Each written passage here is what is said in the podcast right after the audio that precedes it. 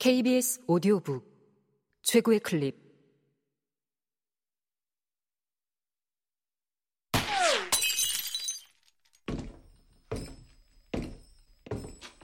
KBS 오디오북.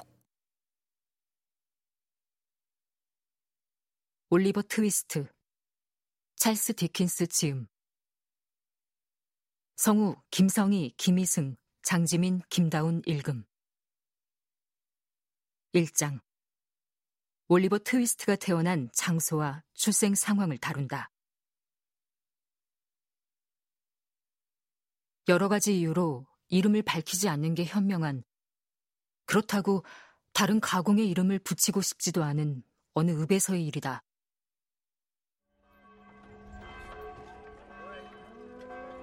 그곳에 이런저런 공공 건물 가운데서도 읍이 자랑하는 건물이 하나 있었으니 그건 바로 읍이라면 크건 작건 대부분 갖추고 있는 구빈원이었다. 이 구빈원에서 지금 이 단계에서는 독자에게 아무런 의미가 없을 것이므로 날짜와 요일을 굳이 되풀이해 말할 필요가 없는 어느 날 목숨 붙은 핏덩이 하나가 태어났는데 바로 이 장의 제목 맨 앞에 그 이름이 붙어 있는 아이다.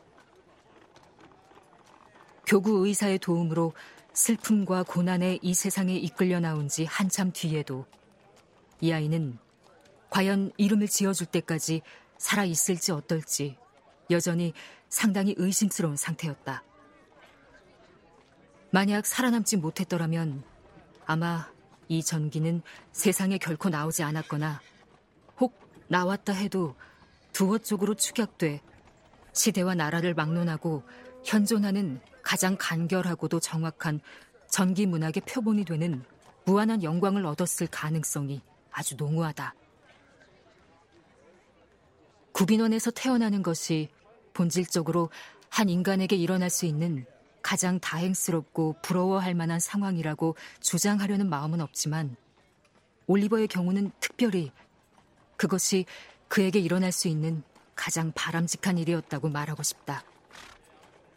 사실 올리버로 하여금 호흡하는 임무.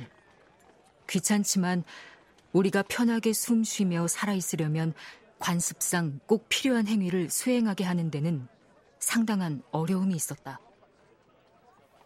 그는 자그만 솜깔개 위에 누워 한동안 숨이 막힌 채 이승과 저승 사이를 다소 불안하게 기웃거렸는데 아무래도 저승 쪽으로 기울어져 있는 게 확실해 보였다. 만약 이 짧은 순간에 올리버가 정성스러운 친가와 외가 할머니, 걱정에 찬 숙모와 이모, 경험 많은 간호원, 심오한 지혜를 지닌 의사들에게 둘러싸여 있었더라면 지극히 필연적이고도 의심할 여지 없이 곧장 명줄이 끊어지고 말았을 것이다. 하지만 곁에 있는 사람이라곤 평소보다 많이 마신 맥주 탓에 정신이 다소 몽롱해진 극빈자 노파 한 사람과 직무 계약상 그런 일을 하게 돼 있는 교구 의사밖에 없었으므로 올리버와 자연의 힘은 둘 사이에서 결판을 내기로 하고 맞붙어 싸웠다. 그 결과 몇 번의 사투를 벌이던 올리버는 마침내 숨을 내쉬고 재채기를 했다.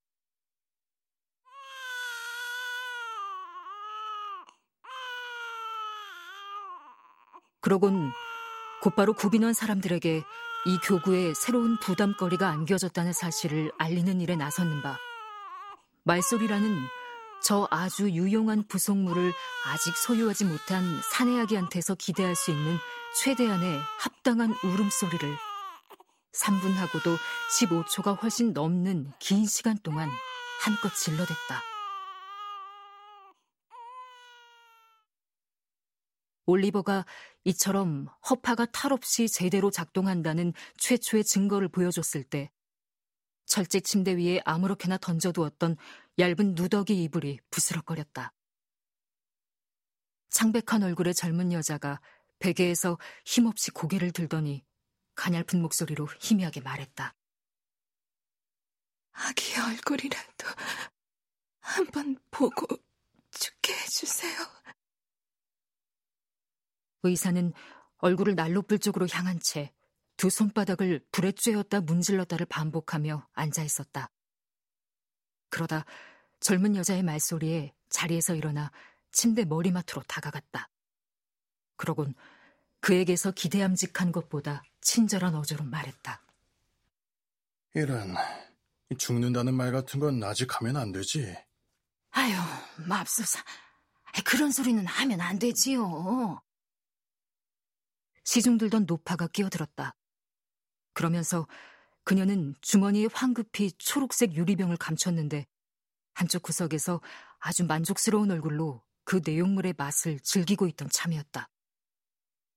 아유, 나처럼 오래 살아서 자식을 열셋이나 낳아봐요. 게다가 그 애들이 둘만 남고 다 죽어버리고 살아남은 둘마저도 지 어미와 함께 구빈원에 들어와 있는 꼴을 겪어봐요. 절대 그런 식으로 절망하는 말 따윈 안 하게 될 거요. 안 그래요, 나리? 자자, 엄마가 됐다는 게 뭔지 생각해봐요. 아, 이렇게 귀여운 아기를 두고 그런 소리를 하면 안 돼요. 엄마로서의 앞날을 일깨워주는 이 위로의 말은 합당한 효력을 그다지 발휘하지 못한 것 같았다. 환자는 그저 고개를 가로저으며 아기를 향해 한 손을 뻗었다. 의사가 아기를 그녀의 팔에 안겨주었다.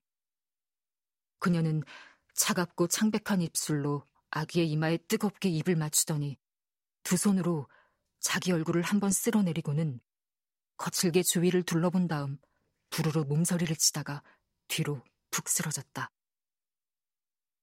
그러곤 숨을 거두었다. 곁에 있던 사람들이 달려들어 가슴, 손, 관자놀이 등을 문질러 봤지만 그녀의 피는 이미 영원히 얼어붙은 뒤였다.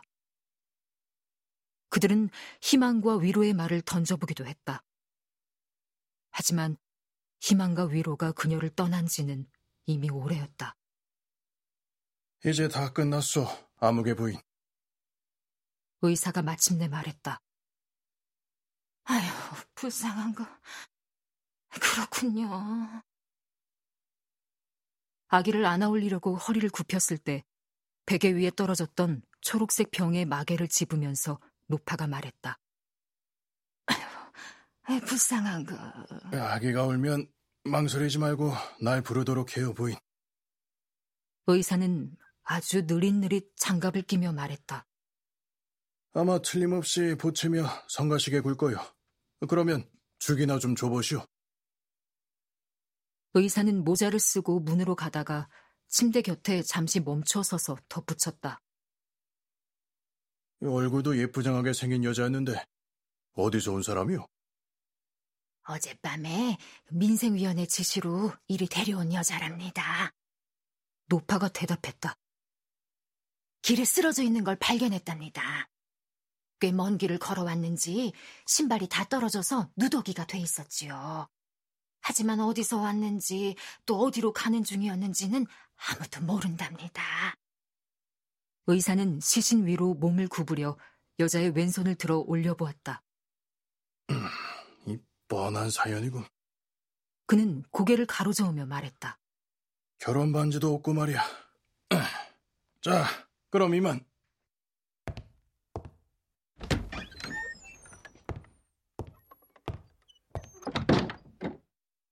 의사 양반은 저녁 식사를 하러 총총히 떠나갔고 시중 들던 노파는 초록색 병을 한 번 더 입에 대고 열심히 빨더니 난로 앞에 낮은 의자에 앉아 아기에게 옷을 입히기 시작했다. 아, 어린 올리버는 옷차림의 위력을 보여주는 얼마나 훌륭한 본보기인가. 그때까지 다른 아무것도 입지 않고 오로지 담요에만 쌓였을 동안에는 올리버가 귀족의 자식일 수도 있었고 거지의 자식일 수도 있었다. 제 아무리 오만불손한 사람이라고 해도 올리버의 사회적 지위를 확언하기 어려웠을 것이다.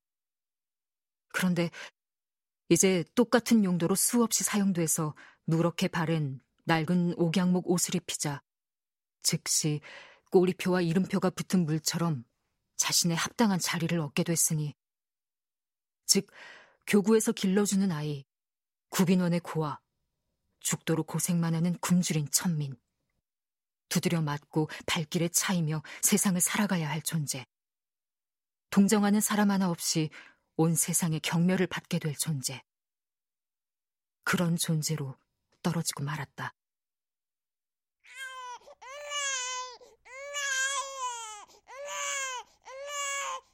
올리버는 우렁차게 울어댔다. 자신이 고아가 되어 교구위원과 민생위원 나리들의 자비롭고 친절한 저 악명 높은 손길에 내맡겨졌다는 사실을 알았다면 아마도 더욱더 크게 울어댔을 것이다.